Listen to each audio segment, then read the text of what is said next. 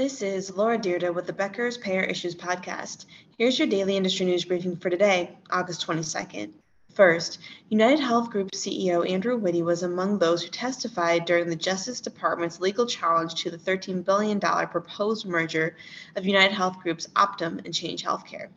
The trial began August first after the Justice Department sued, arguing the merger would harm competition in commercial markets, raise costs for millions of people, and give UnitedHealth too much power in electronic data transactions.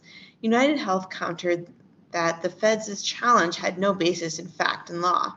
Mister Woody said UnitedHealth and Optum Insight and the other companies under the Optum umbrella are kept strictly at an arm's length, according to a Law three sixty report.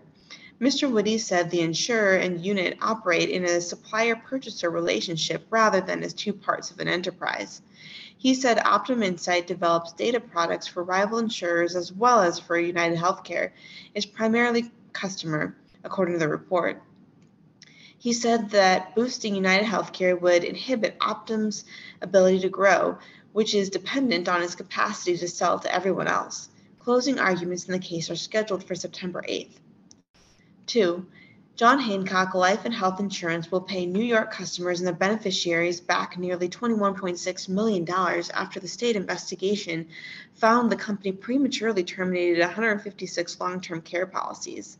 The company will also pay more than two point two million dollars to the state's Medicaid program and a two point five million dollars fine for violating the state's insurance law, according to an August seventeenth news release from the New York Department of Financial Services.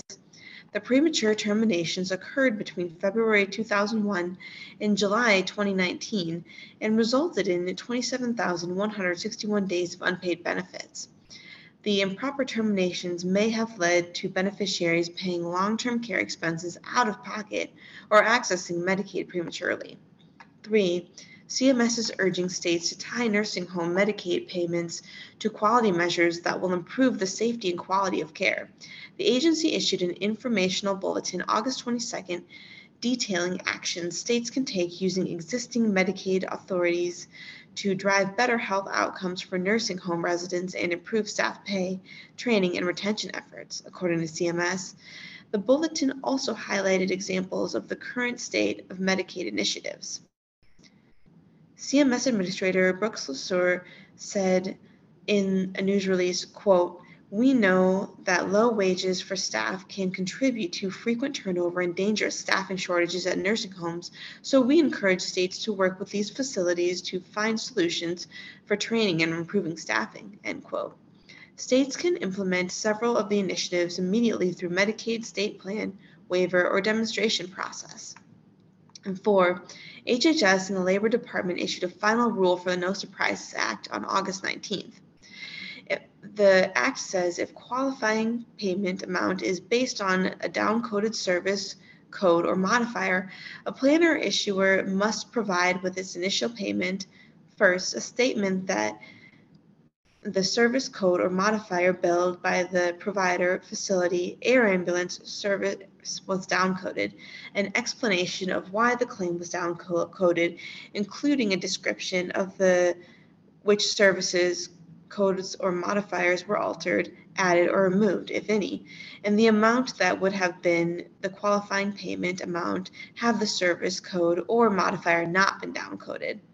Certified independent dispute resolution entities must consider the qualifying payment amount and then must consider all additional permissible information submitted by each party to determine which offer best reflects the appropriate out-of-network rate. After weighing these considerations, independent dispute resolution entities should then select the offer that best represents the value of the item or service under dispute. The final rule finalizes early provisions requiring independent dispute resolution entities to explain their payment determinations and underlying rationale in a written decision submitted to the parties, H H S, and the Labor Department. If you would like the latest in healthcare and payer industry news delivered to your inbox every day, subscribe to the Becker's Payer Issues e-newsletter through our website at w w w dot beckers payer dot com.